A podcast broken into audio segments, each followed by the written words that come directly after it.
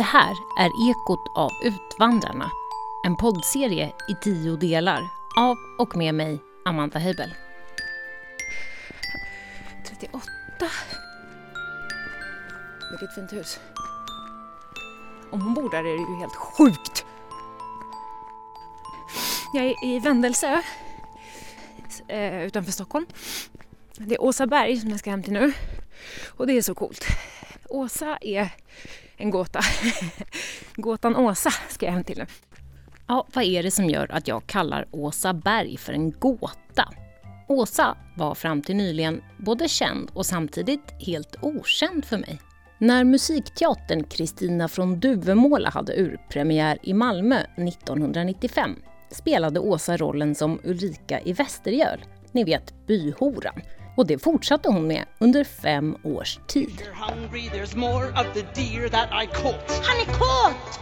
Eller kär. Share a meal with me. Karaktären Ulrika, som också kallas Gladan, är både i böckerna om Utvandrarna och i musikalversionen en fräck, frispråkig och rätt rolig karaktär med ett mörkt förflutet där hon blivit såld på auktion som barn och redan som ung flicka utnyttjats för att sen leva som prostituerad hemma i fattiga Småland. Men hon är också den som verkligen gör en utvecklingsresa i berättelsen om Utvandrarna. Efter att ha blivit upptagen i den frikyrkliga lilla skaran hos Daniel i Kärragärde har hon blivit på nytt född. Hon lever icke längre i köttet och när de väl kommit till Amerika är det kanske allra mest Ulrika som verkligen lyckas få ett bättre liv. Hon får gott om friare att välja mellan och till slut gifter hon sig också rikt med den snälla baptistpastorn Henry O. Jackson. Dessutom går Ulrika och Kristina från att vara ärkefiender i Sverige till att bli varandras närmaste vänner i Amerika, vilket de i musikalen sjunger vackert om i duetten Ett herrans underverk. Trots att jag alltså blev varse Kristina från Duvemåla redan som sjuåring genom tv-programmet Småstjärnorna, vilket vi har avhandlat i tidigare avsnitt, så dröjde det innan jag riktigt fattade vad det var för något. Och tyvärr såg jag aldrig originaluppsättningen live. Men som jag har lyssnat på den otroliga musiken genom livet. Och såklart har jag också följt flera av huvudrollsinnehavarna en del. För i musikalen finns det fyra tydliga huvudroller från Utvandrarna. Kristina och Karl-Oskar, Robert och så Åsas roll Ulrika. Och man får nog säga att för merparten av de här artisterna så blev Duvemålas succé något av ett genombrott. För det nyskrivna verket fick välförtjänt internationell uppmärksamhet. Dels redan på förhand Hallå, Björn och Benny från ABBA skulle göra musikal av Mobergs utvandrarepos. Men också naturligtvis efter premiären, för Kristina från Duvemåla gick för utsålda hus under flera år. Helen Sjöholm, hon blev hela Sveriges Kristina. Du måste finnas, du måste Jag lever mitt liv genom dig Peter Jöback, som gestaltade Robert, sjöng sig rakt in i hjärtat på folk. Kristina,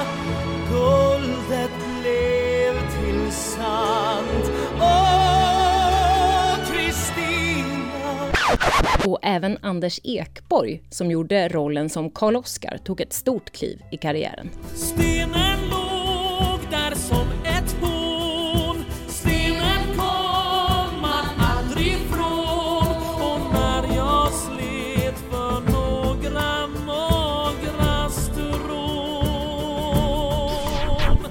Helen, Peter och Anders, ja, de blev riktiga kändisar. Men vad hände med Åsa? Aldrig ska min dotter få se ögon vika från sin blick som ogifta Ulrika. Den faller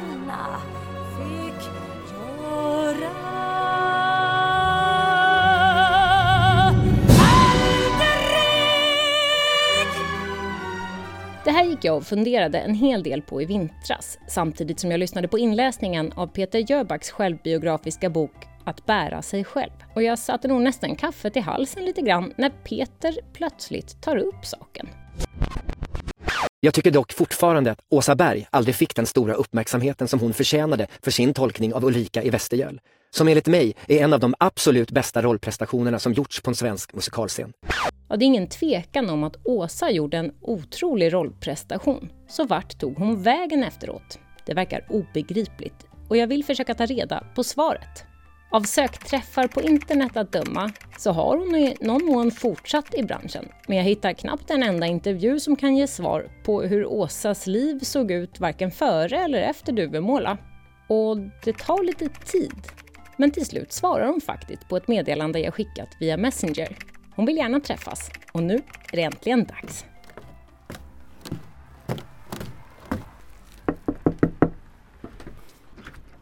Titu. Hej! Hej!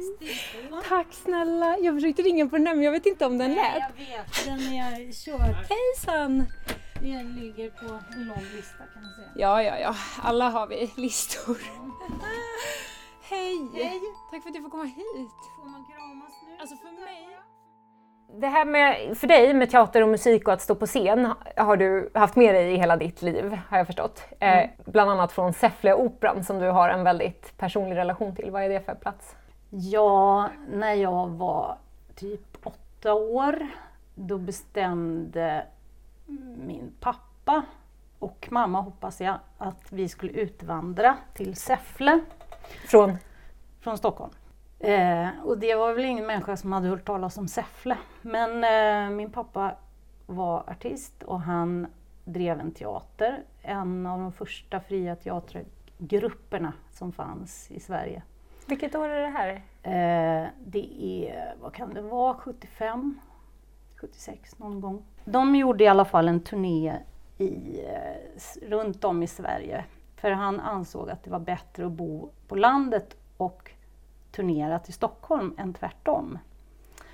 Eh, och då så åkte han runt och så hade han ett samarbete, eller de i den gruppen hade ett samarbete med olika körer runt om i landet med en föreställning som heter Tiggarstudenten, en operett. Och sen så, ja, och då fastnade de för Säffle och bestämde att vi skulle flytta dit. Varför fastnade de för Säffle? Eh, ja, han sa att det var eh, en medelpunkt. Eller en, ja. Men, eh, nej, men det Vadå, lå- det- geografiskt eller- det eller vet- är socialt eller det är- kulturellt? ja, det är ingen, det är ingen, Ingen människa, det är ingen människa som vet. Han var lite speciell. Men i alla fall så... Nej, men det ligger ju ganska mittemellan Göteborg och Stockholm och sen så var det nära till Arvika där de har en, en musikhögskola som man kunde använda. Sen fanns det en tidning som, som eh, täckte 90 procent av hushållen då på den tiden. Och sen var det väl någon slags, han fick väl kontakt med någon, några politiker antar jag, att det kunde funka. Och sen så fanns det en, en kör då och en galen musikledare som han blev polare med. Det är väl inte så många som tror att man kan skapa en, en, hel, en hel teater var som helst liksom och dra dit en massa folk som kommer och tittar och sådär. Men eh, jag, menar, det, det är inte, jag vet inte hur stort Säffle är. Det är litet, är det. Men de kör ju fortfarande. Så de, det har liksom levt kvar. Jag tycker det är fantastiskt. Det är någonting som har kommit upp med det här eh, utvandrarhistorien som jag jobbade med sedan då. Att det är, det är så, alltså som barn på då, när det inte fanns något nät, inget, alltså det var ju bara som en fantasi och man gjorde, eller alltså det var bara okänt. Det var ganska obehagligt faktiskt. Eh, man, ja, jag ville absolut inte flytta. Och det berodde ju på att jag inte visste något. Jag visste inte vart jag skulle, jag visste bara vad som försvann. Liksom. Det är, det är verkligen ute i rosen, Ja, ut på öppet ja. hav på något sätt? Ja, eller liksom. men mm. det är ju det. Som barn är det Såklart. det. Och så kommer jag ihåg när vi åkte dit. Eh, vi åkte tåg och det tog fruktansvärt lång tid. Och man visste ju inte vart man skulle komma.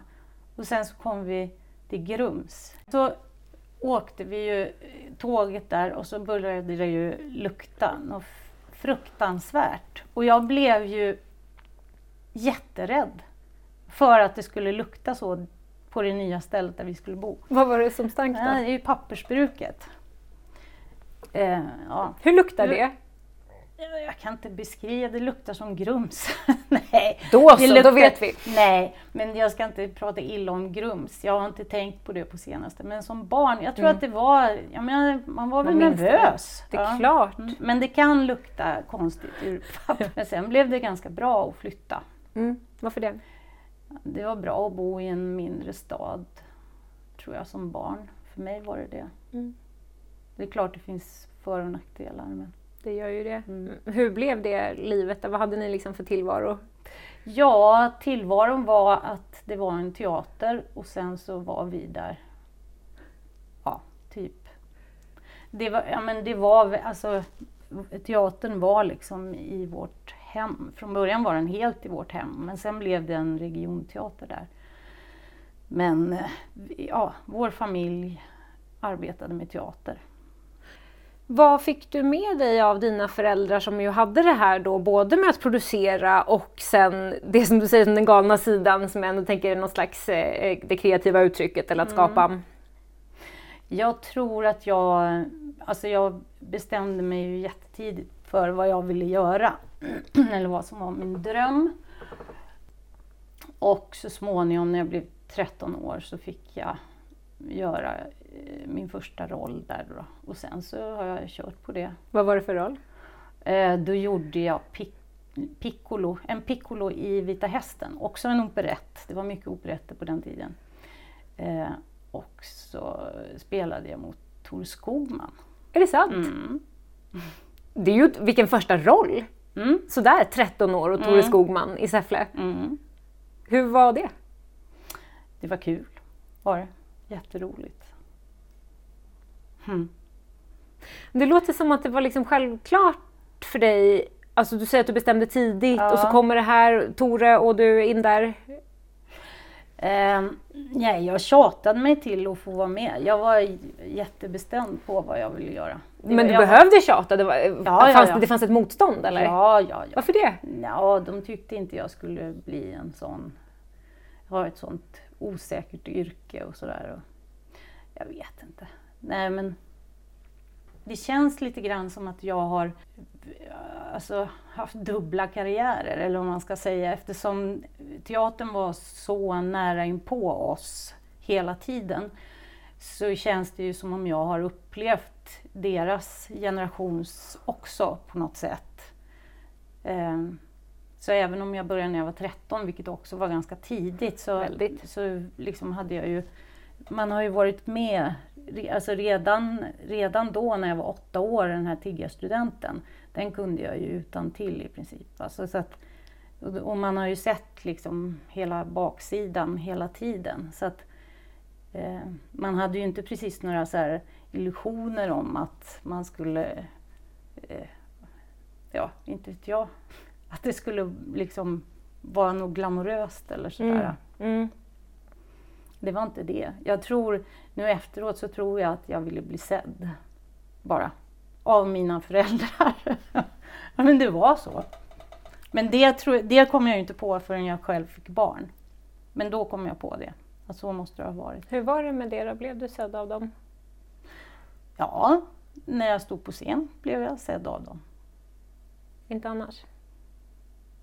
Nej, det tycker jag faktiskt inte. Vår, vår familj handlade om arbetet. Det gjorde det. Men, men eh, det, var, alltså det var kul också, det var jätteroligt. Säffleoperan tycker jag var ett fantastiskt fenomen. Det var... Det, var, det, det, det, fann, det är ju alltså en amatörkör som samarbetar med professionella eh, artister och regissörer. Och, ja, och det finns någonting i det där, eh, i den kombon som gör att man som, ja, som amatör så är man ju jättehungrig och, och, och där finns det äldre eller professionella människor som man kan lära sig massor av om man är tillräckligt intresserad och på så här, så i alla fall var de mot mig så oerhört generösa och gav mig privata lektioner och tipsade och liksom och sen att bara vara i den miljön hela tiden man lär sig ju otroligt mycket på det och det är ju min skola som jag har gått. En väldigt lång utbildning kan man säga. Och varit på Verkligen. alla möjliga olika platser, gjort liksom på alla platser på teatern. Liksom. Både bakom och framför och hitan och ditan. Mm. Sen då när man blir professionell och arbetar med amatörer då, då känner man ju igen den här hungern. Som man, inte, man kan ju inte behålla den på det sättet som professionell. Men den kombon kan bli så fruktansvärt stark och bra. Och jag jag älskar också att se sådana produktioner när det hamnar rätt. Och hamnar det fel så blir det ju inte så bra. För det finns inte då teknik att falla tillbaka på på det sättet. Så det gäller ju att de här amatörerna trivs. Och, men då producerar man kärlek på något sätt runt ett projekt. Och det är jag, jag är väldigt intresserad av just den biten. Liksom. Den här glöden som kan bli i en historia när man berättar den. Och så att dela det live med en massa människor. Som det kan bli berörande på ett annat sätt när det inte läcker ut eh, i professionella artister som är understimulerade eller att, det, ja, att inte det finns plats för det. Och det är någonting som har, lever kvar och som har fastnat i mig. Liksom. Du sa precis så fint att du har gått världens längsta utbildning, för det är ju verkligen det. Alltså, det, det är ju bara hur du definierar en utbildning. Eh, men däremot vet jag att du liksom aldrig kom in på en, en formell, alltså inte på Ja. scenskolan eller så. Hur var det där för dig? Du försökte det? Liksom. Ja, jag sökte flera gånger. Ja. Men nu när jag tänker efteråt så, alltså jag, som jag sa så är jag ju uppvuxen på en professionell teater. Så att jag har ju liksom aldrig sett någonting annat. Så då när jag sökte, jag sökte när jag var ganska ung först och då så, så gick jag vidare i första provet och så här. Och sen så skulle, vi, skulle man improvisera. Och jag visste inte vad det var. Jag, jag förstod inte, för i- när jag, alltså i min värld då så sa ju regissören gör så här och så här och, så, och sen så skulle man fylla det. Och jag, jag lovar dig, jag visste inte ens vad, vad ordet betydde. Hur, hur förstod- gjorde du då? då? Vad, vad blev det då? Det måste ha varit blev- förvirrat. Ja. Verkligen improviserat. Ja, men efter det så tyckte jag oerhört illa om improvisation. Och jag förstod liksom inte... Ah, det, är så, det är så konstigt för jag tänker mycket tillbaka på, alltså det är så ofattbart på ett sätt innan nätet kom. För att det var så mycket saker som man eh, bara som inte, ja, som man inte förstod. Eller som man, då skulle man gå till biblioteket och slå upp någonting eller leta. Alltså det var ju en stor procedur. Om man då Eller fråga någon, vad Ja, betyder improvisation? Precis, precis. Men, ja, det hade man kunnat göra. Men i mitt Lätt att tänka i Ja, efterhand. men fast nej, i mitt, i mitt fall så var det också så att de vuxna påstod så mycket saker som jag misstänkte inte var riktigt så. Hur då? Ja, men ja, improvisation hade de väl kunnat eh, förklara eh, säkert. Fast å andra sidan så, ja men jo, det, jag tror att det har, har med psykologi att göra. Att eh, det, improvisation är ju egentligen att ta vara på sina impulser. Och eh, var kommer de ifrån då? Kan man tänka. Det är ju inget som man tänker ut. Och jag, jag är uppvuxen i en ganska akademisk familj. Och det var fint att tänka, liksom, tänka ut saker. Och Moberg, det stod högt till exempel. Och sådär. Men, att, men om man skulle improvisera, då är det ju bara jag själv. Och jag var ju helt obetydlig.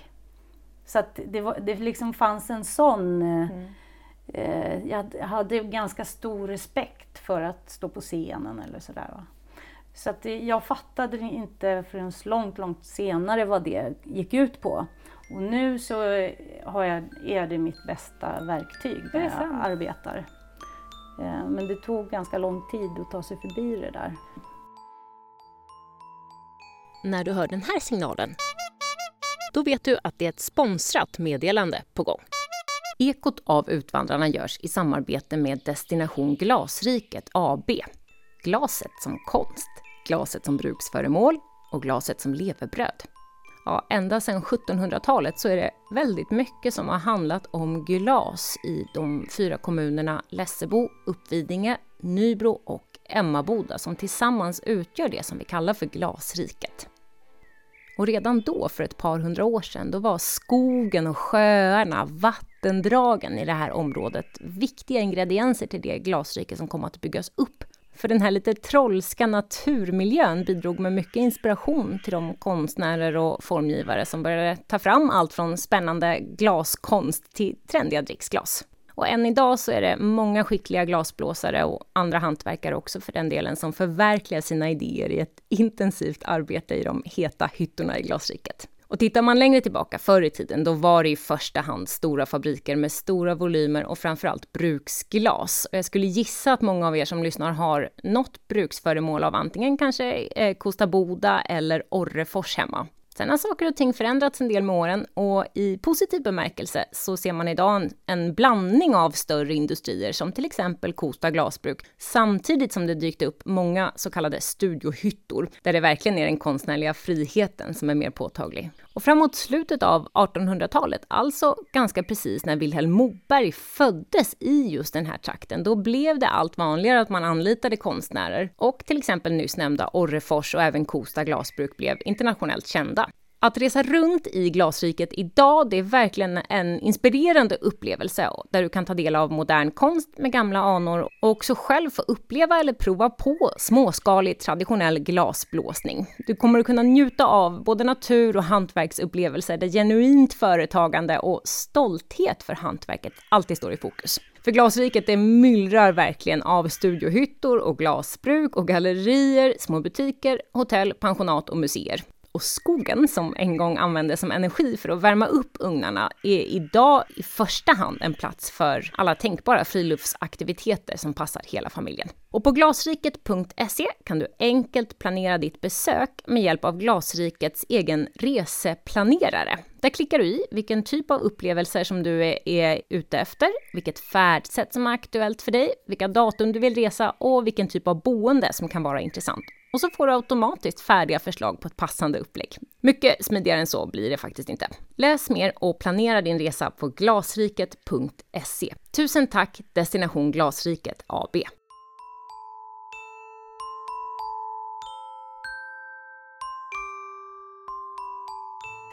Ehm, jag har förstått att en sak i det här med att gå vidare som scenkonstnär och skådespelare, artist, eh, som har varit kämpig för dig, eller var det under en lång tid i alla fall, var att göra auditions. Mm. Ja, jag vet inte vad det var, Jag vet inte varför det var så läskigt för mig. För det har aldrig varit så läskigt att stå på scen. Där har jag liksom hittat någon slags... Jo, nu, nu vet jag förresten vad det är. Som... För att när jag var 13 år, om man om man öppnar sitt hjärta inför en publik, det är ju liksom en, ett, det krävs ett mod att göra det. Och eh, jag hittade ett sätt att arbeta med öppet hjärta. Eh, och jag fick jättemycket kärlek av eh, publiken. Och, och, jag var mer rädd när jag repeterade än, än när väl föreställningarna kom. Och då, var, då ger man sig in i en historia och man delar någonting. Medan när man går på en audition, då liksom står det några människor som ska bedöma en. Och det hade jag jättesvårt för. Det är, det är på något sätt som att ha på sig olika glasögon. Och eh, vet när man blir eh, yrkesskadad att man inte kan se en pjäs utan att, eh, vad ska jag säga, ja, men utan, att, utan att ge en recension, en bedömning, att, att aldrig kunna sitta och, och uppleva någonting. Eh, och så var det också i, i min familj eller min närhet, att folk var så himla... Det var så mycket bedömningar hela tiden. Och jag, jag tyckte inte om det, för det var, det, var, det, fan, det var inte det som var intressant för mig. Mm. Utan det var den här... Eh, ja, inte, inte det intellektuella på något sätt. Det var något annat som jag ville åt. Och det kunde jag inte hitta i den här auditionsituationen. Och då ballade det ur. Jag blev jätterädd och fick tunghäfta och darrade på benen och var, jag, hade, jag underpresterade på ett sätt som var absurt. Liksom. Jag gjorde en audition för en, för en engelsk eh, regissör eh, och, och, och, och de var jättesnälla och sådär. Och så, så sa de till mig att eh, om, du, om du blir så här nervös, så, alltså, ta en stol och håll dig i. Och då kan du ju förstå att det var inte bara lite utan det var ju... Och sen så var det någon där på teatern som sa, men ni såg ju henne häromdagen i den här uppsättningen. Eh, hon gjorde den där rollen. Så här. Och då, de blev så förvånade så att hela hakan ramlade ner liksom på bröstet på dem. Va? Var det du? De kunde inte förstå att det var samma människa. Otroligt. Ja, det, det låter ju lite det- extremt då får man Ja, ändå säga. så det var inte så att jag var bara lite nervös, Nej. utan det var liksom, det gick inte i början. Så Åsa hade mycket med sig men också en hel del att kämpa med. Men varför verkar hon nästan ha försvunnit ur offentligheten efter sin uppskattade gestaltning av Ulrika i Västergöl? Ja, men där är, det ju, är ju jag en, en konstig person som inte tog vara på eh, när jag var med i Kristina från Duvemåla. Alla sa så här, åh nu har du chansen. Och jag tänkte, till vad då? Fast jag förstod liksom inte, jag förstod inte hur världen skulle bli. För de hade ju rätt, men det såg inte ut så då heller. Att idag måste man ju ha en plattform för att kunna göra vad som helst. Liksom. Det, var, det var inte så då. Så då, då kunde man ju lika, då kunde man mycket mer resonera så här att men det spelar ingen roll, jag, jag behöver inte jobba på Broadway, eller jag vill inte ens det, jag skulle inte vilja det. Men, men eh, jag vill ju bara vara här lite grann så här, och göra, eller göra spännande saker, spelar ingen roll var och så, så måste du i alla fall ha en plattform på ett, i högre grad idag än, än då. Vi är liksom på väg nu eh, eh, eh, helt naturligt in i eh, eh, Duvemåla. Ja, För att där, du blev en del av originaluppsättningen eh, via audition. ja, när de skulle göra Kristina så sa de ju att alla, de skulle titta på alla. Det är, helt Det är många. Det är helt ofattbart. De satt och tittade personligen på tusen människor. Och det var Tusen alltså eh, personer. Björn och Benny och var, Lars Lasse- Rudolfsson ja, var ja, också precis. regissören. Det är helt otroligt att de Tusen gjorde det. personer. Ja, Det är inte Eh, klokt nej. faktiskt. Ja, det var otroligt stort av dem att göra så. Det går ju inte till så. Alla får ju inte komma för då blir det tusen personer. Mm. Och det är ju egentligen orimligt att göra det. Men då var det, det var öppna uttagningar och liksom på flera platser vad jag har förstått. Så här. Ja, Hur gick det till? Alltså hur fick du nys om det där? det stod väl i alla tidningar. Ja, du måste ha gjort det nästan ju om de gick ut så brett liksom. Mm. Och då, när bestämde du att du skulle gå dit då?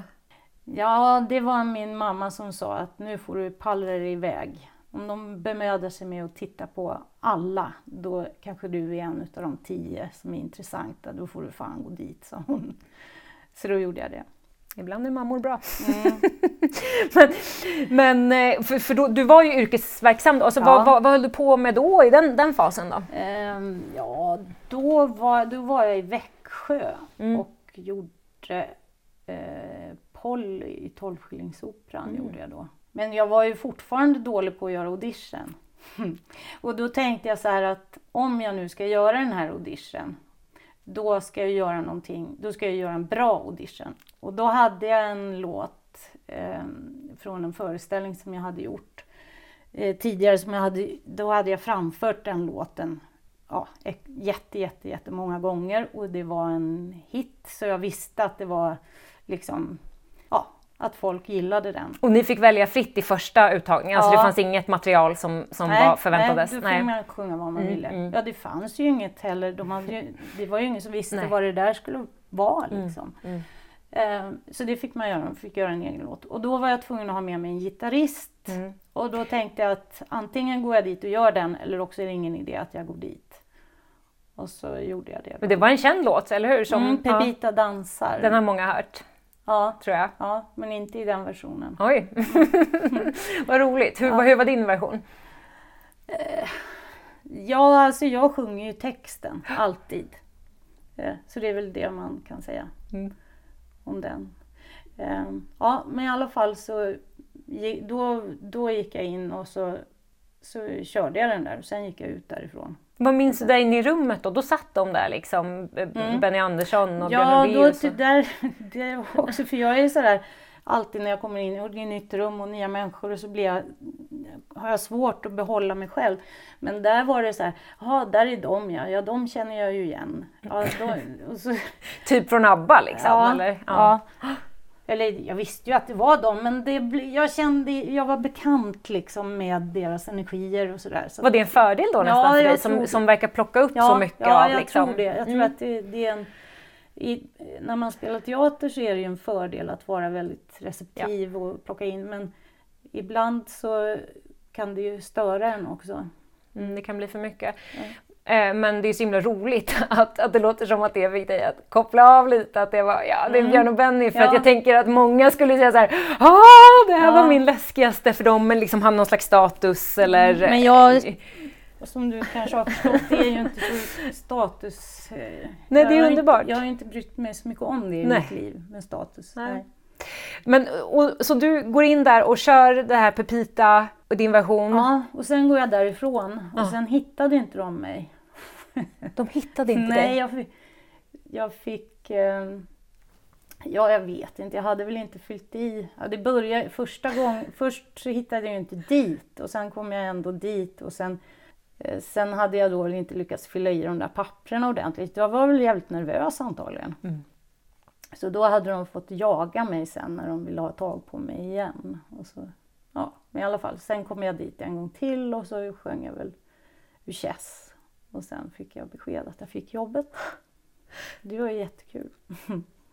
Men det låter som att det var liksom, det fanns många moment på vägen där det här liksom Ja. aldrig hade kunnat bli. Nej, visst, visst. Verkligen. Ja, Ehm, väldigt många moment. Och någon, det var ju någon, ibland så har man ju någon slags magkänsla eller intuition som gör att man gör på lite andra sätt än vad man är van. Och jag var på den här tiden så var, var jag inte, jag tog inte för mig så mycket och det var o, väldigt ovanligt för mig att bestämma mig för att jag skulle ta med mig en gitarrist och besvära honom och eh, liksom hålla på och åbäka mig. Eh, Men det gjorde jag. Så att, eh, ja, ibland när man följer det där så, så är det så. hur, har du någon minne av dem då förutom att så här, jaha, ja, där sitter de och jag är bekant liksom? Nej. För att jag, jag, Ja, de, var snäll, de hade varm och snäll utstrålning. Hade de. Ja. De måste ju nästan ha haft det om de ska orka ta sig igenom en sån här castingprocess som är så, Ja, alltså är förstår helt- du? Då måste man ju ha den förmågan och Men så här, de, de är alltså det här, vilken, det, när jag tänker tillbaka, när, man, när jag tänker tillbaka så långt som då, när det var, jag menar, de var ABBA och de var jättekända och sådär, men inte i det här. Alltså de Nej. skulle ta sig an Moberg. Det var ingen som visste hur det skulle bli. Det var inte så att det var klart. Nej, De och var- man får väl ändå säga att det kanske inte är det första man tänker på när det är Dancing Nej, Queen och så, nej. att det skulle vara typ Kristina då, eller Nej. Ulrika som dansar fram. Nej, Alltså men förstår du, det är inte säkert att det där, sen vet Så jag att de, de var ju liksom, det här var ju jättestort för dem på det sättet också. Så där, där liksom, det var ju starkare tycker jag än, än det här att, att vara med i samma... Att de var ABBA, det var inte så intressant för mig. Det, det som var, det var ju jättehäftigt det här att göra någonting på Moberg och ja, hela det här nyskrivet och ja. Moberg, då hade du en relation till Vilhelm Moberg och utvandrareposet jag, då? jag hade inte läst Utvandrarna, men min, min farmor och farfar var lärare i litteratur och jag är uppvuxen med de gamla. Och det, ja, det är med blandade känslor, men jag har ändå en... Jag har en genuin känsla för ja, men mycket språket är jag jag kan inte så mycket, jag är inte så allmänbildad alls. Utan, men det är en, det är en, en känsla för språken. Ja, det, är käns det är mycket, mycket känslor för mig. Mm. Så Men du hade, det inte, du hade inte läst Nej, böckerna? hade- nej, Tänk att du inte eh, eh, lyckades eh, klara dig undan med det då, höll jag på att säga. Om det fanns, jag tänker på det här Ja, men akademiska, det, liksom, ja, att men det stod fanns högt. väl lite, lite obstinat ehm, Mm, det är klart.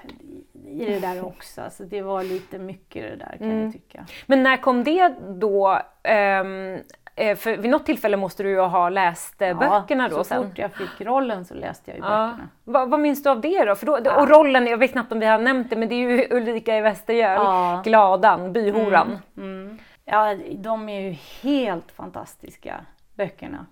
Jag var ju, ja, det är fantastiskt att få, alltså vilken present att få en sån roll. Och också att, att göra en, en, en karaktär där det finns så mycket material. Och så mycket, alltså nej. När, när jag tänk, nej, precis i den tiden när, det, när vi skulle göra det här. Och så, alltså det var helt fantastiskt att få vara med om den processen. Ver- Verkligen alltså. Det var som, vi åkte ner till Malmö och sen så blev hela Malmö teater, eller vad heter Malmöoperan, blev som en frigrupp. Att de, ja, de, de, de var så otroligt passionerade över det här så att de fick med sig alla. Det, det, och det, det liksom blev, de har, jag har varit där för, eller efteråt och de pratar om det fortfarande. Jag tror att de gjorde bara en eh, produktion just då. Eh, och så liksom, det stod still hela, vi bara gjorde det här. Och så Lasse Rudolfsson då, han kom ju från fri grupphållet. Och han Och var- skulle ju regissera. Ja, och han var chef där också då. Och, Jag har förstått, förlåt, att han sökte upp Björn och Benny, kom och knackade på typ på, på um, Bennys eh, dörr liksom. Och, och det här är, nu reciterar jag eh, Benny Andersson då, som menar att han liksom i princip kommer och säger tjena tjena, jag har hört att ni ska göra musikteater på, på Utvandrareposet och den, nu ska jag ska bli chef här på Malmöoperan och det är jag intresserad av att sätta upp. Typ så att, och att de, Smart. det är så smart. Men också vågat. Också vågat. Han kanske också följde någon intuition där. Ja. Men han är, mo- han är en modig man och han, gör ju, han är ju ett geni också. Ja, de är ju geni allihop. Ja. Då är det, ju, det är ju helt rätt naturligtvis med en sån person också då som är nyfiken, modig och liksom, Ja. det låter som att han hade någon öppen... Ja, och jag gissar också att, att, var, att de vågade ta mig. Det här var ju en, en stor... eh, Då, när de gjorde det här så var det ju...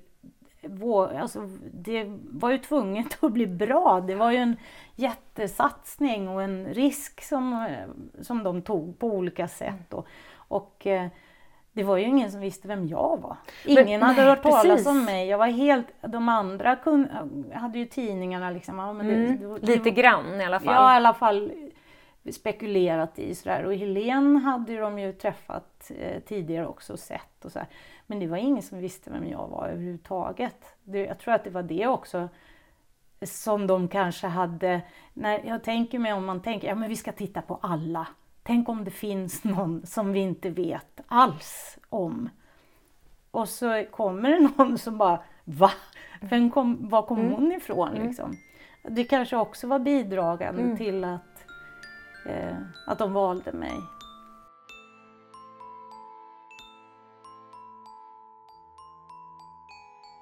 Jag var ytterst ointresserad av pressen. De skulle ha presskonferens och Görel Hansen ringde till mig och kan du komma den här dagen? Och då jobbade jag i Växjö. Jag bara, nej men måste jag komma? Jag är ju inte huvudrollen, jag behöver väl inte vara där.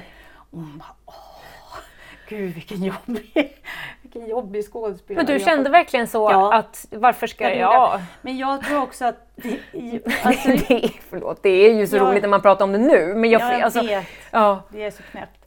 Men, men man måste komma ihåg att det var en annan tid Ja.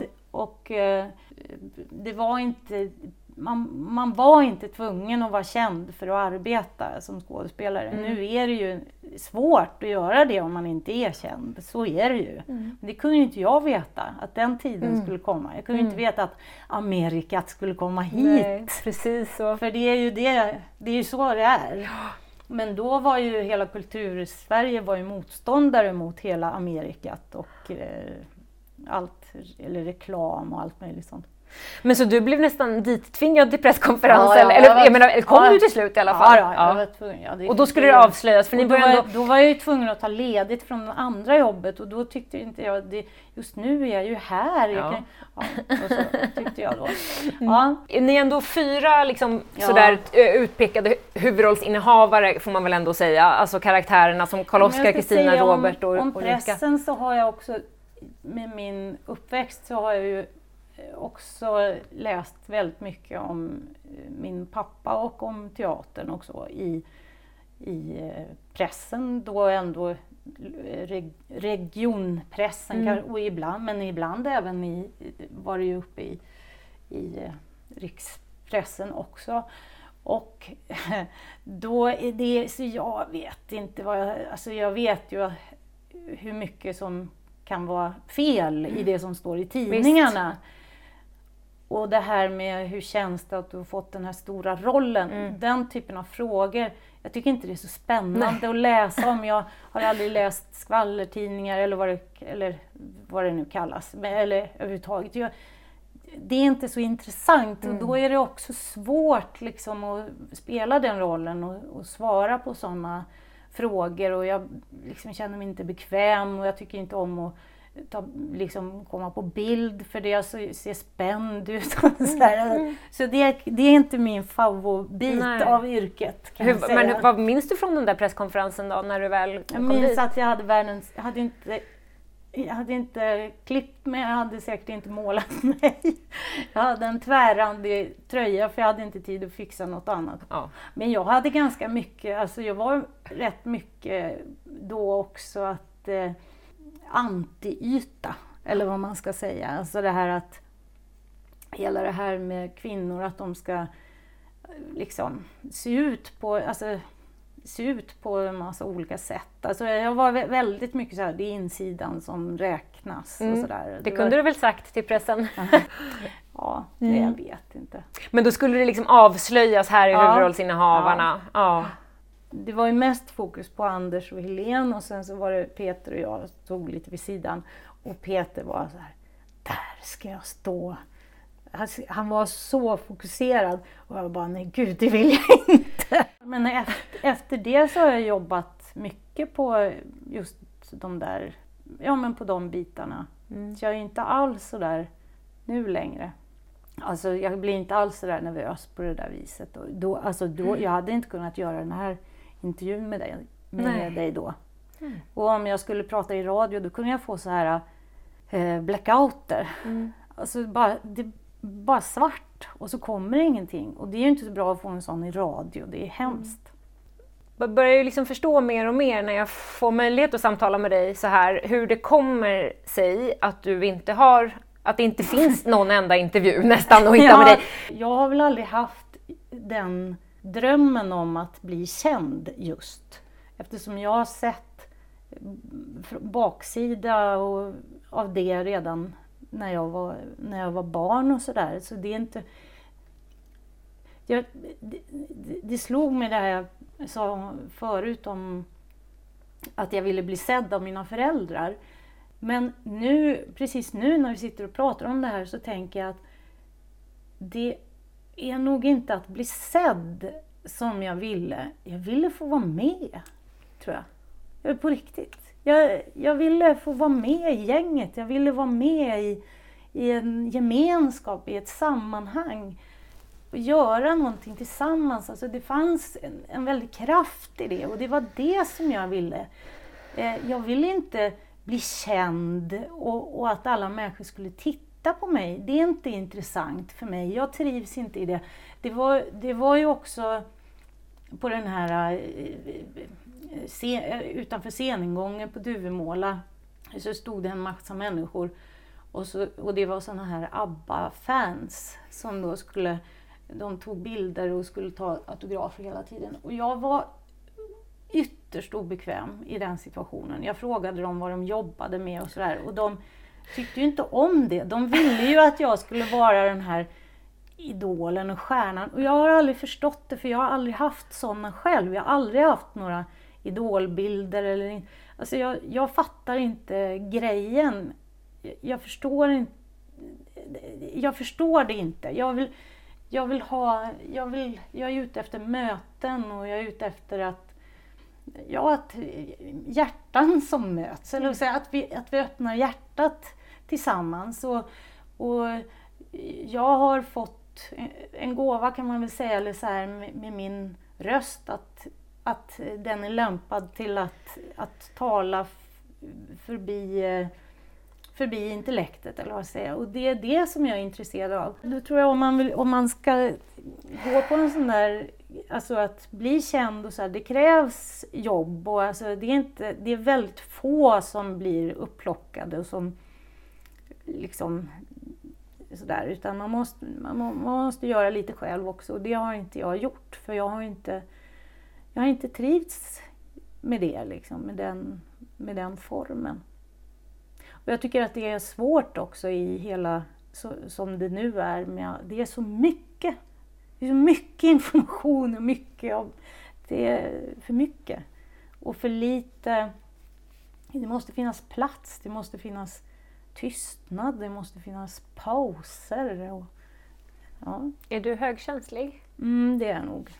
Det är ett sånt Det- begrepp också som jag är vet, så jag har i tiden läst- men, men jag jag, har tror läst ändå att lite om det där, jag tror, Mm. jag tror att jag är det. det låter som det. Sen tror jag folk har olika definitioner men jag Ja. tänker att många som lyssnar ändå är, Ja. mer eller mindre kan koppla Jo. det till sig själva och många beskriver ju sig som det mer eller mindre och man kan på något konstigt sätt kanske ibland vara både och eller jag vet inte liksom jag rent gissar medicinskt att, eller vad jag ska gissar säga. att Men, jag är det. Jag är en sån person Mm. som... Till exempel, jag, och också det är spännande med vad, liksom om man är en visuell person eller om man är en, vad heter det? Aud- Auditiv, jag. Ja, Mm. just det.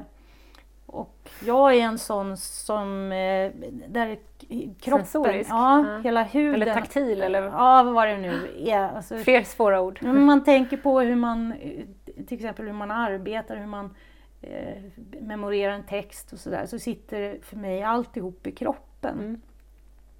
Och eh, det, är otroligt viktigt för mig vad jag har för material närmast Mm. kroppen. Jag, alltså jeans, jag skulle aldrig, ja det är om jag spelar en annan person skulle jag väl kunna Mm. ha jeans på mig. Men Mm. inte, aldrig när jag är jag, jag själv, det är alldeles för hårt. Och det Intressant. här har ju blivit liksom, alltså jag är, och det har jag läst om sådana här Mm. högsensitiva, att det kan vara eh, på det sättet. Och det, det är både, det finns ju både för och nackdelar med det Absolut. där. Men det är inte så lätt eh, när det är så, vad ska jag säga, det är så mycket. Så då, då blir det lite, man måste fjärma sig lite grann. Mm. Då, när jag växte upp, då var det ju liksom bara en sak som gällde i mode. Det Mm. gick ju inte ens att få tag på andra sorters kläder, i alla fall inte där vi bodde. Och då var det ju de här tajta byxorna som jag köpte i alldeles för stora storlekar. Och ett, det, det främsta kriteriet för mig när jag köpte byxor var att jag skulle kunna gå ner i spagat. Så det gjorde jag alltid i provhytten. Om inte det gick, då, då gick det bort. Så jag hade, så, och det var ju viktigare för mig än hur jag skulle se ut. Så därför har inte jag varit det, det har inte funkat med klädin, alltså ytan. Så här, jag har inte kunnat jag, jag hittade inte då något sätt att uttrycka min, att det sätt- satt ihop liksom. Så att jag var inte så intresserad då av kläder för att det blev ändå inte snyggt tyckte jag. Det är så jäkla bra ehm, eh, så här, kriterium tycker Ja. jag. Och inte minst på tal om så här, tidevarv och Mm. kroppsaktivister och kanske så här, att ha det istället i en reklamkampanj. Shoppa med, Ja. med Åsa Berg, gå ner i spagat Ja. med, i, i, i vida byxor. Men där tror jag, men där tror jag kanske om, om, om jag hade varit, alltså om jag hade levt nu höll jag på att säga. det är ju jätteroligt! nej, jag sitter här med en vålnad. Ja, ja. Ja. Nej men om jag hade varit ung nu, Mm. och hade, då, hade jag, då hade jag nog, då hade jag kanske varit en person som hade eh, an, som hade kunnat använda Mm. eh, det här teknologiska samhället på ett annat sätt. Det tror jag också. Vår, då, det tror jag faktiskt. Jag hade så otroligt mycket jag menar, åsikter om ja, men det här med ja, mycket utsida och insida och vad som var eh, viktigt och inte och ganska mycket feministiska fast inte feministiska. För det, om man kommer in på Ulrika, om jag får ta Ja, det, den exakt, svängen så är ju den väg. karaktären en, en, en, en karaktär som inte har lämnat mig efter detta. Och jag var ju för ung när jag fick den rollen. Jag var 30 när jag fick den rollen och hon är 40 när, när eh, böckerna börjar. Så hon är alltså i min ålder när böckerna slutar. Och det var ju en stor utmaning för mig då att eftersom jag inte hade barn och hon skulle ha en vuxen dotter, eller i princip vuxen dotter. och jag, jag hade jätte, jättesvårt att relatera till det. Jag har aldrig, hade aldrig ens tänkt att jag skulle bli mamma överhuvudtaget. Det var liksom inte... eh, Jo, jag hade spelat gravid någon gång och tänka sig att man var gravid, det kunde jag göra, men vadå? Jag bara, ska hon vara här? I den här vi stryka henne? Ja, så lite så bara, jag måste omfamna det här. Eh, så, så att jag var lite väl ung och, eh, och fick jobba ganska liksom, mycket med mig själv för att, för att hamna på rätt plats där. Eh, men vad skulle jag säga om, om Ulrika, att den, den karaktären, jag har funderat så efteråt vad det var i mig som gjorde att jag kunde gifta mig med den karaktären om du förstår vad jag menar. Om man tänk, tittar på henne ytligt, och hon är lössläppt, hon är en hora hon, och jag är liksom, har varit tillsammans med samma man sedan jag var 19 år och, och liksom, vad är det i det här? Och då har jag kommit fram till att det handlar om eh, ganska mycket om eh, sexualitet. Eh, det, han beskriver henne som, som att hon är alltså fri på ett sätt. Därför att hon, för att konventionerna, hon är ändå utanför konventionerna. Så jag, nu har jag inte läst det här på väldigt länge sedan, men det jag kommer ihåg av i mig själv som jag hittade var att hon fick njuta av sin egen kropp. Och då kan man tänka varför, det kan man väl inte göra om man är hora när man lämnar ut sig. Ja, Men fast, då tänker jag fast om, om motsatsen är att man är helt asexuell. Så ligger det någonting, alltså det finns ju något, ett väldigt förtryck eh, hos kvinnor eh, i, historiskt. Eh, som jag också har hört. Jag har, när, jag, när jag var ung så var det att kvinnor Nej men kvinnor har inte lika stor sexlust eller kvinnor är inte så sexuella som män. Och sådär. Och det här har jag vetat liksom, sen från början. Det här är ju inte sant. Men det var ingenting som jag vågade prata om då. För det gjorde man inte. Eh, men, men det måste ändå ha funnits. Hon tyckte om män. Precis, På och sig sätt. själv. Alltså, Ja, alltså det, det, det, är väl, det är väldigt Ja, det är komplext det här. Men det finns någonting. Jag, jag, när jag skulle göra den här rollen så tänkte jag mig att hon skulle vara liksom hon skulle vara lite tjock. Eller lite så här, eller så här eh, hon, ingen sån där som går och drar in magen eller så här, utan ypp, liksom välla Precis. ut lite granna. Så här, och så och njuta av det. Och det var också, Frodig, kan Ja, man säga det? Det. Ja, ordet precis. kommer till mig. Jag vet inte Fro- om Moberg ja. skriver, jag minns inte det. Men, Nej, men, men, men, så, ja. ja. precis. Och att hon vet att hon är grann och hon är nöjd Exakt. liksom med sig själv. Hon är nöjd med liksom de bitarna och sen är det eh, orätt, eller hon, hon, jo, hon är också skamlös. Därför att hon tycker att det är inte hennes fel, att hon har blivit, det är inte hennes val, hon har inte valt det här. Och hon är faktiskt snäll som gör det här. Eh, jag tycker alla de här bitarna är, är, det är, det är ett spännande porträtt på det sättet. Och det, jag tror också att om man pratar om det här vad, vad, man, vad man förmedlar under som inte är i, i, i med intellektet så tror jag att, att jag förmedlar berättelser om de här sakerna i olika roller som jag har blivit satt att göra och att eh, kanske då framförallt kvinnor, det vet jag inte, men blir berörda av det här på något plan som inte är, inte intellektuellt. Och där känner jag att jag, jag, har liksom, jag har så mycket som jag vill förmedla om det där, men det är för mig så overbalt. Det här är första gången jag pratar med någon på det här sättet om det. Men jag har, jag har, eh, jag, jag har, jag har försökt skriva någon gång så här, ord är inte mitt liksom. Det är inte där. Men däremot att tolka någon annans ord med det här, eh, det här under som jag har tillgång till på något sätt. Det verkar fungera väldigt bra. Um.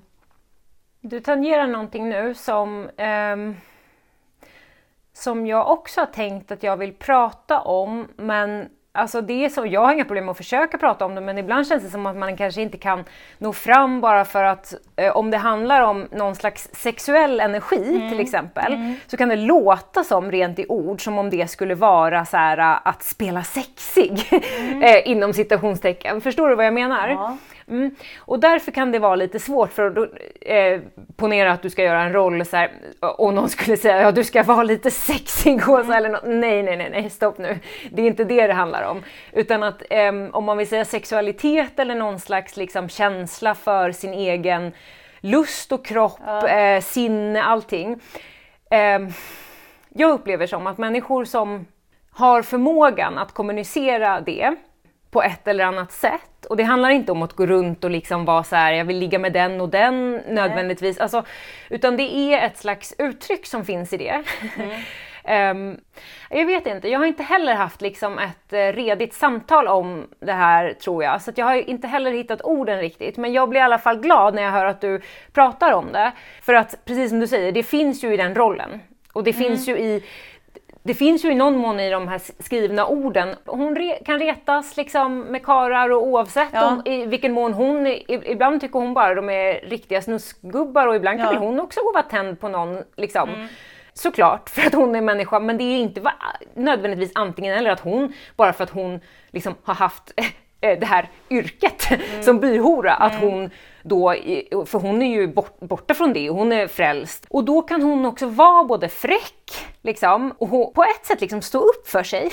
Ja, ja det är någonting med, med med eh, livsenergi. Jag tänker också att hon Alltså hon är ju övertygad, dels blir hon frälst och sen blir hon, är hon övertygad om att hon ska ha ett bättre liv i Amerika. Att det, alltså hon har sån framåtanda. Och det får hon ju. Hon, gör, ja. hon är ju en karaktär som ja. gör den här otroliga resan ja. från liksom ändå skändad, eller vad jag ska säga, så, och, och eh, blir frälst av den här frikyrkliga bonden, Daniel där, Kristinas morbror, är med på den här resan. Hon kommer till Amerika och får liksom, hon gör en uttryckligen en, en klassresa, blir ju liksom mer av en fin dam ur, ur den aspekten ja. där, får en massa beundrare, gifter sig med en pastor där och blir liksom inne i hans eh, församling. Ja. Alltså hon, hon är ju den som allra mest gör en en personlig resa. Ja, hon, eh... hon saknar ju ingenting. Nej. Alltså, hon, hon var ju redan på botten så hon gjorde ju en riktigt, ett riktigt uppköp. Det gav mig någonting när jag arbetade med den rollen. Att hon, att hon är hora så ligger ju sexualiteten där men att, att, att sexualitet och livskraft eh, sitter ihop. Jag vet inte, där är vi lite uppfuckade också i hur vi tänker på det där tänker jag. För vad jag vill komma fram till tror jag är att för, så som sexualitet, precis det du sa, framställs så ofta som posigt. Och, och det kan det, det kan, man kan säkert, det kan säkert vara så också. Men det som är mer spännande är att det också kan sitta ihop med den här livskraften, en jävla power som när man delar på det där på något sätt då blir, då, då blir vi lite vinklippta, vi kvinnor. Ja, där liksom lever hon kvar i mig på något sätt. Att, att hon, hon gav mig stoff till någonting att vidare undersöka. Jag tror att det är viktigt att, att veta om historien, att, eh, att det var så mycket som var tabu och tänk att de, som Kristina som var tvungen att vara i stutabåset att eh, inte bli med barn någon mer gång för i så fall skulle hon dö. Alltså det är ju så ofattbart på något sätt. Alltså, eh, Nu är det så lätt att tänka, ja, när jag har läst om de där styckena, det handlar ju alltså om längre fram i historien, de är hon är ju sjuklig i omgångar, har fött många barn, de har förlorat barn i Sverige också. Ehm, hon mår inte bra helt enkelt. Eh, och ehm, de lever där i, ehm, i Amerika. Och hon ehm, får veta då via Ulrika hjälper till att tolka och med, med läkaren där, doktorn, liksom att precis som du säger, in- det får inte ske en enda gång till. Och det för finns också en, inte det. det finns en väldigt, väldigt stark eh, eh, stycke som, som du har sjungit där, där, där Ulrika liksom ska framföra för Karl-Oskar att eh, du får helt enkelt inte göra henne med barn igen. Ehm, för hon kommer inte att överleva. och eh, jag tycker att det, det, det där är starkt skildrat. Liksom. Moberg har skildrat det jättestarkt. Den passagen är ju liksom, eh, som jag minns det, ja, den är ju väldigt viktig liksom, och det är väldigt svårt för båda två. För att de har ju båda en sexualitet. Karl-Oskar såklart, liksom, Karl-Oskar beskrivs ju hela tiden som att han har ju det hela tiden lite och han kanske har svårt och liksom, ha- han eh, kan ju inte låta bli och kanske spana in Ulrika mycket och det här, det här eh, som hon har, att hon är fräck och sådär. Och det finns hela tiden lite den motsättningen att Kristina som har en helt annan, mycket mer uppknäppt blus och kanske lite jobbigt det där med hotet på något sätt ifrån den här gamla byhoran och så. Men ändå är det ju så himla tydligt rakt igenom att det betyder ju inte att till exempel Kristina inte har en stark sexualitet nej. och att de tillsammans har det och att det är liksom ett fundament för dem. Och att det är superviktigt för de har ju massa andra eh, äktenskapsproblem som man har. Alltså det har vi alla liksom. Men att för dem, de verkar ju liksom ha ett fungerande sexliv, Karl-Oskar Ja, och Kristina. Ja. Jag trodde inte jag skulle sitta och säga det. Men Ehm, nu pratar du ju med byhoran, då får du ju... Ja, det, då då är du- ordet är fritt. Och därför hur han skildrar eh, och hur ni tillsammans som skapade musikteatern liksom har lyckats fånga essensen av eh, att, vilket stort trauma det är att också då få skära av det. Den intimiteten, Mm, Ja, den sexlusten, att inte få vara nära. Jag tänker att de två kanske hade det som sitt språk Mm. jättemycket. Och så. Och de sjunger ju också jättevackert, eh, återkommande, eh, den är ju vackert uppbyggd hela musikalen, men där de som jag också kan bli väldigt berörd, berörd av ibland, men det är tomt och kallt när man delat allt och blir skilda Mm. Ja. åt. Ja. Han, eh, alltså, eh, nu, nu blandar... När, när jag blandade alltihop Björn och Benny när... ja.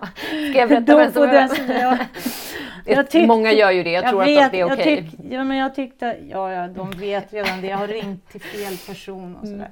Ja. Same same but different. Jag måste tänka hela namnet. Mm. Björn, jo men Björn har skrivit så otroligt vackra texter. Och hur han har, det var ju liksom det första när jag, eftersom jag nu har, har de här eh, akademikerna i, i min släkt. Jag visste ju inte vad det här var för material. Men när jag fick läsa de här texterna, alltså gud vad han har lyckats eh, Mobergskt ta vara på det där och jag, jag tycker de är så Ja, fantastiska. alltså- han, är, han är helt otrolig alltså. Jag håller med dig och det, det är väl en människa som inte, man kan inte säga att han aldrig har kommit fram i ljuset precis, men, Nej, lite- men jag tycker För- ändå att för exakt lite- det du säger Lite nu, cred har han fått. Ja, det, ty- det, ska, det ska du ha Benny! Skoja Björn! Förlåt, men, men hans libretto just i vad gäller att fånga Mobergs Ja, ja. språk.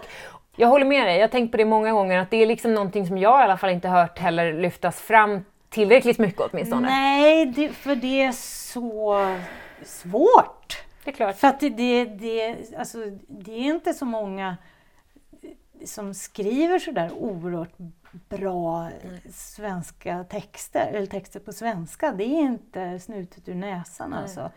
Nej, jag är så imponerad av hans, eh, av hans verk alltså.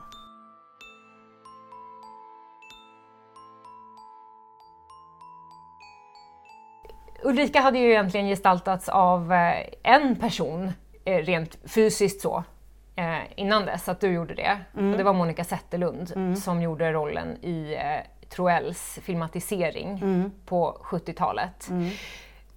och det är spännande med din liksom relation till Monica Zetterlund. Eh, när började den så att säga? Vad startade det? Men jag har sett... Eh, Monica Zetterlund för mig var en filmstjärna som jag hade sett eh, ja, i, i filmer då med Hasse och Tage och alla de där. Men sen eh, så gjorde hon sig också påminn när jag sjöng när jag var ung. Så var det många, inte bara en utan många. Jag, var ju, jag bodde ju då i Värmland och hon är från Värmland. Och så, men är det inte en ny liten Monica Zetterlund, sa de då. Till dig kunde Ja, folk... till mig, Mm. sa folk. Och då blev jag väldigt förnärmad. Eh, för jag ville ju inte vara någon ny någonting. Jag fattar ju inte då att det var ju en jättekomplimang såklart. ja. Men eh, jag lyssnade liksom inte på andra och jag, vill, jag ville ju vara mig själv. Mm. Ja, men eh, så, och, det, och så fortsatte det. Jag har liksom inte lyssnat så mycket på andra utan försöker hitta vad, vad som, vilken röst som kommer in inifrån mig. Det var liksom en, den vägen som jag gick på.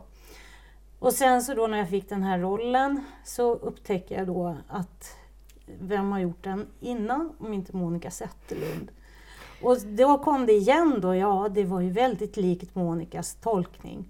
Men jag hade ju Att inte- din tolkning var Ja, det? men jag hade ju inte sett eh, filmerna så det Mm. kunde ju inte vara jag som hade härmat henne. Men däremot så fanns ju böckerna och där står det ju väldigt utförligt om Ulrika. Så jag tänker mig att det är Moberg som har varit tydlig i vad han Mm. önskade sig att, att eh, bihoran skulle vara.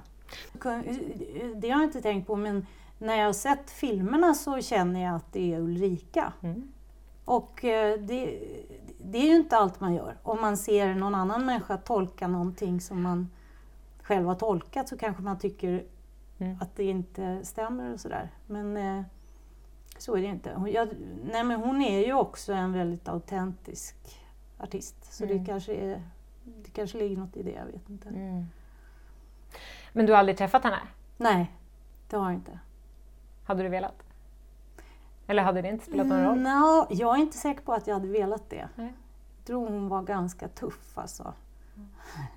Det är du med på ett sätt, fast du är Ja. mju- mju- mjukt tuff tycker jag. Ja, jag vet Om man inte. kan säga så. Ja, ja, jag vet, ja. Mm. Jag vet inte, jag är lik henne. Nej, jag, nej, jag bara. Nej, men jag vet inte. Nej, men eh, det hade ju varit intressant. Jo, jag hade velat vara på fest hos henne. Det hade jag faktiskt, i hennes hus på Vilken Lidingö. Det hade jag tyckt varit väldigt roligt. Fast eh, vi var ju, det var ju lite fel i ålder då. Då skulle jag varit lite... Ja, det blir konstigt. Ja, ja, precis. Men om, men Jag om vi har varit samtida mer så, så hade jag velat Det är en plats Det- du kunde tänka dig att Ja. åka till med tidsmaskin. Ja, det hade jag Mm. gillat. Häftigt. Absolut. Ja. För som sagt, då, ni gjorde samma roll och eh, precis som du säger, ni har ju liksom eh, ändå någonstans via Moberg och sen eh, via texterna i Duvemåla och i eh, manuset i filmen tolkat henne. Och eh, efter hela den här Duvemåla-perioden så tog du liksom också det eh, vidare. Mm. Ja, då vill jag, efter Duvemåla så vill jag göra någonting eh, som var litet. I, i eh, motsats till det här, jag spelade nog i Duvemåla lite för många år. Eh, för vad, eh, alltså några fler år än vad jag egentligen själv ville eh, med min magkänsla. Så blev det så. varför blev det så? Ja, jag fick ju bra betalt. det, så kan det ju vara. Och jag är ju inte jätteledsen för det nu. Men eh, jag var ju inte van att tjäna pengar knappt överhuvudtaget. Och i början tjänade vi inga pengar. Och sen så fick vi ganska bra betalt. Och då hade jag fått barn och sådär också. Man måste ju försörja sig och det ska ju mycket till liksom att man, när man har ett sånt liksom bra jobb, att man säger upp sig. Om man nu inte vill till Broadway och liksom satsar ännu högre. Så hur många år blev det? fem. Det är lång tid. Mm. För ni, så vi måste nästan bara backa lite till det att, för ni eh, öppnade där 95 i Malmö och eh, som jag har förstått att ni spelade också så otroligt intensivt med samma cast att ni, eh, sex kvällar i veckan i början. Ja. Det är ju jättemycket för en sån, för den är ju så många timmar. Ja, ja. men det var en jättetuff tid Ja. i början där. Men väldigt rolig och ehm, ja. För det blev ju ändå snabbt alltså en Ja, succé får ja. man ju säga och den blev precis. väldigt, väldigt omtalad Mm, liksom mm. och en, en klassiker omedelbart och, och så.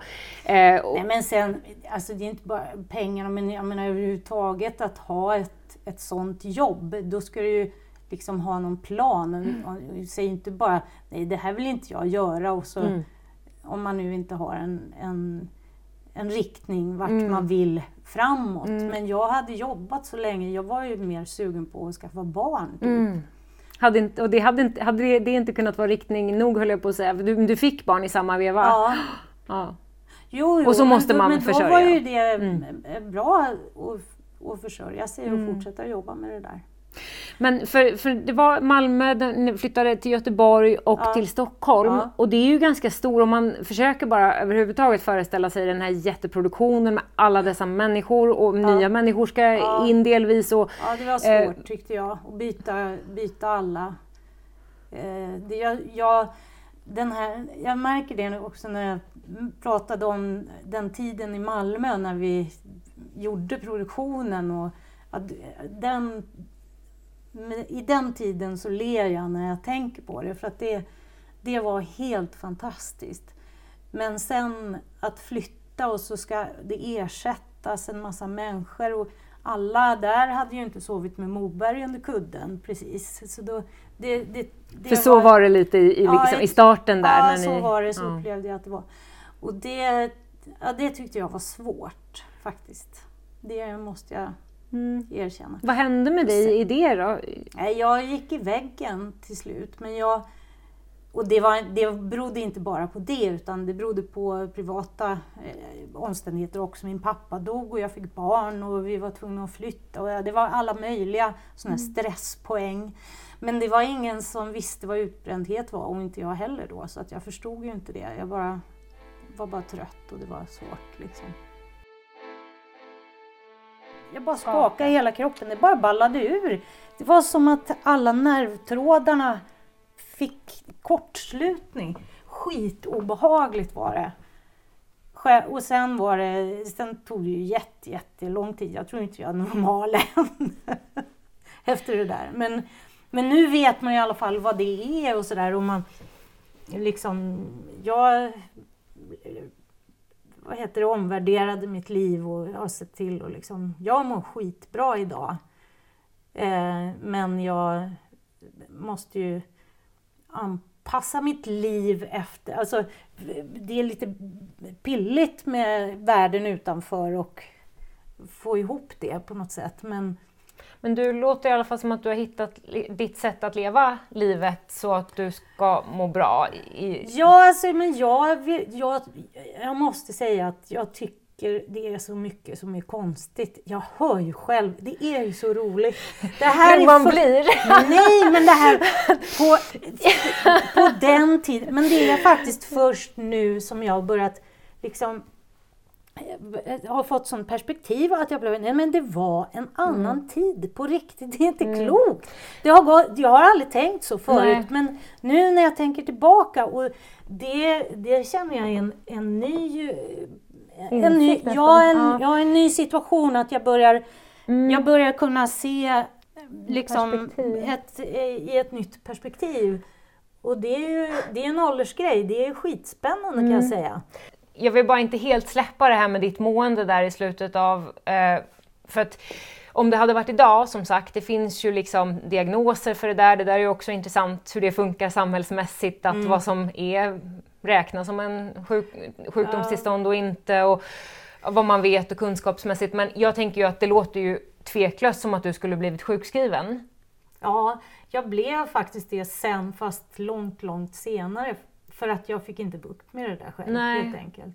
Och då har det ju Och det gått var- väldigt långt. Ja. Men, men förstår jag rätt att du jobbade och spelade på eh, även i, hur är det ens eh, alltså möjligt? För att när man blir så fysiskt påverkad, det är Jag ju... ska tala om hur det är möjligt. Då är man uppfostrad i en teaterfamilj. Vi fick inte säga ställa in i kylskåpet. För att vi fick inte säga ställa in på riktigt. Och det var ju... ett Men- men Hemma, ni fick inte Ja, använda nej. det. Va? För då skrek pappa Säg inte ställ in! Oj, nu blev det säkert så här det är för starkt. Men ehm, ja, nej, det, Det, var så. var ju ett väldigt Och- talande. Ja, och det tyckte man liksom var roligt då, men det sätter sig. Mm. Det är klart. Så att det, det, man ställde inte in ner foten. The show must go on. Precis. Mm. Hur har det att du ändå blev så pass dålig och eh, att det pågick ändå länge sedan innan du liksom hittade Man att blir må så bättre? rädd också. Jag blir så rädd att man, är, man blir så rädd när man når sin gräns. Mm. När kroppen ballar ur och man inte man vill men man inte kan. Fanns det någon som såg dig i, i arbetssammanhanget som du var i, liksom, eller som du kunde luta dig mot? Ja, jag vet, nej, jag var nog ganska, jag kände mig nog ganska ensam under den perioden. Men jag tror också att det är, alltså, det- är speciellt när man håller på och bränner ut sig för att man har svårt att ta hjälp också. Det är liksom en del av problematiken. Ja, ofta. precis. Så att det, ja, det, det, det är lite läskigt det där. Och i och med att, man, att jag inte visste vad det var då och ingen annan heller, då, då är, slår man lite på sig själv och sådär och tycker att varför de andra fixar ju det här så bra och de har ju mycket mer press än vad jag har. Varför fixar inte jag det här? Och så tänker man att man ska ta ledigt två veckor och så ska det vara bra liksom. Men det är klart att, att eh, liksom arbetsbelastningen just då var, var hög och sådär. Blir det för mycket och för mycket intryck och för mycket nya människor och för mycket sådär, så, så är, är det svårt för mig och då behöver jag egen tid för att Återhämtning. Ja, precis. Och den tiden eh, gav jag inte mig själv då när jag fick barn, eh, av naturliga skäl. Mm. Det som var det värsta med det, att bli utbränd var att jag tappade min lust. Det var det jag tänkte Och fråga dig ja, om. man tror liksom att det, man tror att det är... vi- Vi är inte rädda ordentligt om vår lust idag. Det är så viktigt. Och det är på något vis att det är lek och det är barnsligt och det är inget... Men det är så viktigt. Det är livskraft. Det är... Ja, det är jätteviktigt. Väldigt stor del, eller orsak till att man bränner ut sig är att man kör över sig själv och sin egen kompass. Och att det är, en, det är svårt eh, att följa sin egen kompass idag för människor. Och det är många människor som är utbrända också. Och det här är, ja, det, det intresserar mig ur den aspekten också att, att arbeta i, i, i det lilla formatet. Därför att det är en helt annan, det är en helt olika sak att vara i en folksamling, att presentera en, en väldigt stor produktion. Det, är- det är jättehäftigt, och, så det, är inte, det ligger inga värderingar i, i det. Men det här att, att samlas, inte allt för många människor, eh, om en gemensam upplevelse, det ger någonting annat. Och jag tror ur den aspekten att det är, en vik- ja, det är, det är viktigt att vi behåller det. Så att inte, det, så att inte den formen helt försvinner. Ehm, ja, så det är vad jag tänker nu och vad jag, vad, vad jag också längtade efter då, när jag, efter Duvemåla. För det är ju fantastiskt att vara med i, i en succéföreställning och det är fullproppat med folk varje kväll och alla applåderar. Det som är svårt är ju att alla, ingen förstår ju mer än möjligtvis de som är i samma situation att, att, det kanske in, att man kanske inte mår jättebra i det. Och det är ju, det är ju vanligt bland eh, stjärnor och de som, alltså att, att det förekommer en del psykisk ohälsa där. Och om vi nu knyter den här långa, långa loopen till Monica Zetterlund så var det ju så att hon var ju jätterädd för publiken. Hon hade ju eh, det här har jag heller aldrig pratat om, men nu kommer du hit med en podd och då, då har jag förstått att då kan man Plötsligt prata lite mer. Jo, men och, och jag, jag satt när jag var ung och, och lyssnade på en av hennes bästa vänner som pratade henne, med, med henne i telefon som jag överhörde. Och då berättade den personen för mig då att, att eh, ja, hon hade problem då. Och hon var, Alltså ja. en av Monikas Ja, vänner, ja, ja. du överhörde ett sånt samtal? Ja, eller ja. ja, ja. Man är barn i den här Mm. familjen. Mm. Och så. Mm. Eh, ja, och, och då pratade de om det, att, att det var... Ja, att hon inte mådde bra, att hon var... Ja, det var som press liksom på olika sätt. Och, och, eh, och det intresserade mig också då när jag var i den här situationen. Eh, Så då bestämde jag mig för att undersöka henne lite närmare då eftersom eh, alla hade sagt att jag var så lik henne. Och då upptäckte jag att det som det som det handlade om var texterna, hennes texter. Hon, hon var jättepicky vad gäller texter. Hon hade ju, alla bra textförfattare eh, skrev ju till henne. Och jag har alltid utgått ifrån texten när jag sjunger. Så då gjorde jag ett, ett sånt litet program med hennes, eller material som hon har gjort. Och eh, då, ja, då, då gjorde jag det i ett väldigt litet format utan scenografi och en massa. Jag hade bara min, e, min egen ljudanläggning. Och bara du? Ingen, Ja. liksom, ingen stor Nej. orkester som hängde med? Nej, ibland hade jag två musiker eh, som också spelade in eh, kompet. Ah. Eh, Så att jag hade, så att eh, ja, det är precis som jag ville ha det då och sådär. Och sen så gjorde jag det i både, i både en eh, liten enmansversion och sen så i en lite större version. Det är ju, då har jag förstått liksom som att eh, sammanhangen blev ju i det här lilla formatet något Ja. helt annat. Att Ja. du kanske kom ut till äldreboenden eller kanske det inte var men... men Jo, ja, men, jo, både det men mycket pensionärsföreningar Mm. och sen så bygdegårdar och så, och så turné. älskar bygdegårdar. Ja. Men just det här att den, den, det här lilla formatet. Jag spelar över 600 föreställningar av den där. Det är väldigt mycket. Ja, men, men då, är varje, då, är, då är varje föreställning är ett nytt möte eftersom det är så litet och eftersom det är en så liten publik jämfört med de här stora där det är, som var i Duvemåla så blir det inte likadant någon gång. Så att det, jag tröttnade aldrig på den eh, föreställningen för den också fick utveckla sig under tiden som jag spelade. Hur länge sedan är det du gjorde den sist? Ja, det var innan eh, den här... Pandemin? Ja, precis. Att, Är du klar med den då? Det vet jag faktiskt inte. Nej. Den finns ju där. Det blev en fin föreställning. Den är väldigt kul att göra. Och också det, att, att eh, det här med Monica Zetterlund, att hon var så nervös och så rädd för publiken.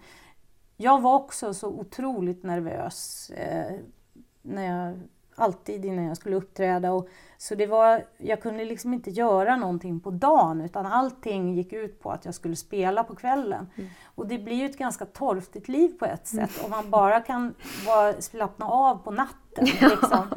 Ja, Det är hårt faktiskt. Ja men det var Ja. så för mig. Och så tänkte jag så här, men jag kan ju inte leva så här. Det här är ju inte roligt liksom. Och nu har jag barn och jag vill ha ett liv. Och då bestämde jag att jag skulle utmana mig själv och då var hon då var hon eh, den här att hon var så nervös och så å andra sidan så var det då en annan artist, nämligen Lasse Berghagen som hade fått lära sig av Lill-Babs berättade han en gång för mig eh, det här med publikkontakt. Och det är ju, mo- de var ju väldigt folkkära. De var ju Väldigt. aldrig nervösa och så innan. Och så så tänkte jag att nu gör jag ett experiment och ser om jag kan ta mig till eh, alltså mixa det här på något sätt. Om jag kan ta mig till det här mötet som han pratade om med publiken. Att inte vara nervös. Och han, visade. han tog mig, kom nu Åsa, han såg att jag var så nervös. Kom nu, kom nu. Och så tog han ut mig i, i eh, någon foajé och så, så här ska du göra. Och så sålde han skivor till hela publiken och, och tog i hand och morsade och jag bara stod där och bara, mm. tyckte det var jätteläskigt. Men eh, sen utsatte jag mig för det där och sen blev det roligt att träffa publiken och jag upplevde då att jag fick liksom riktiga möten och inte det här konstiga idol eller som jag inte trivdes med utan det blev på ett annat sätt som passar mig bättre. Det var sällan pensionärerna i bygdegården stod där ute efter med sina kompisar med, med block och bad dig liksom, eller ta selfie. Nej, och... utan de stod utanför och ville berätta om sina liv och mm. sina upplevelser. Och så här, ja, det, på, ett helt annat, på ett helt annat sätt. Mm. Mycket, ja, mycket mer ja. Och jag tror att, jag tror att om man om jag skulle göra om det så skulle jag lägga lite energi på att, att, att jag tror att man måste veta vem man själv är. Vad är det för roll som jag tycker är ro roligt att spela. Till exempel, jag menar, jag förstår också att det finns säkert massor av människor som äls skulle älska att stå där och skriva autografer och tycker att det är roligt mm. att gå på röda mattan och mm. ha vackra kläder. Och liksom, det är ju en lek ju. Men då gäller det att man tycker att den leken är rolig. Liksom. Mm. Så det är inte så att det är något fel på det alls. Det är bara det att Eh, man kanske måste mm, experimentera fram vad det är för lek man trivs med i livet, oavsett vad man gör. Så tänker jag ungefär.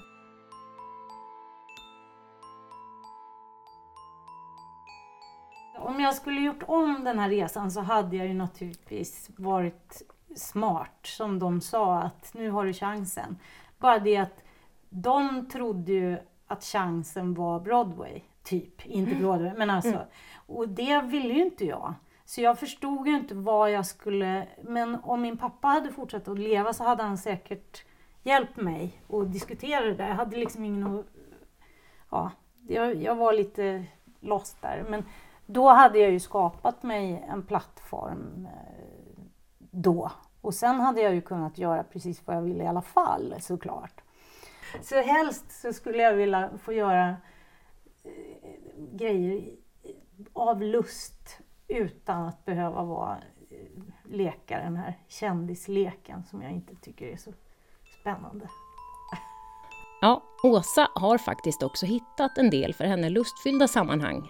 Bland annat så har hon ihop med ett gäng mindre kända men passionerade och enormt erfarna scenkonstnärer satt upp föreställningen Min vän fascisten som hon berättar om med stort engagemang.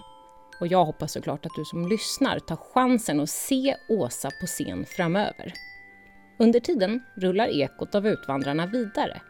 Och i nästa avsnitt ska vi ta oss till Mobergs uppväxttrakter på den småländska landsbygden. Tack för att du följer med.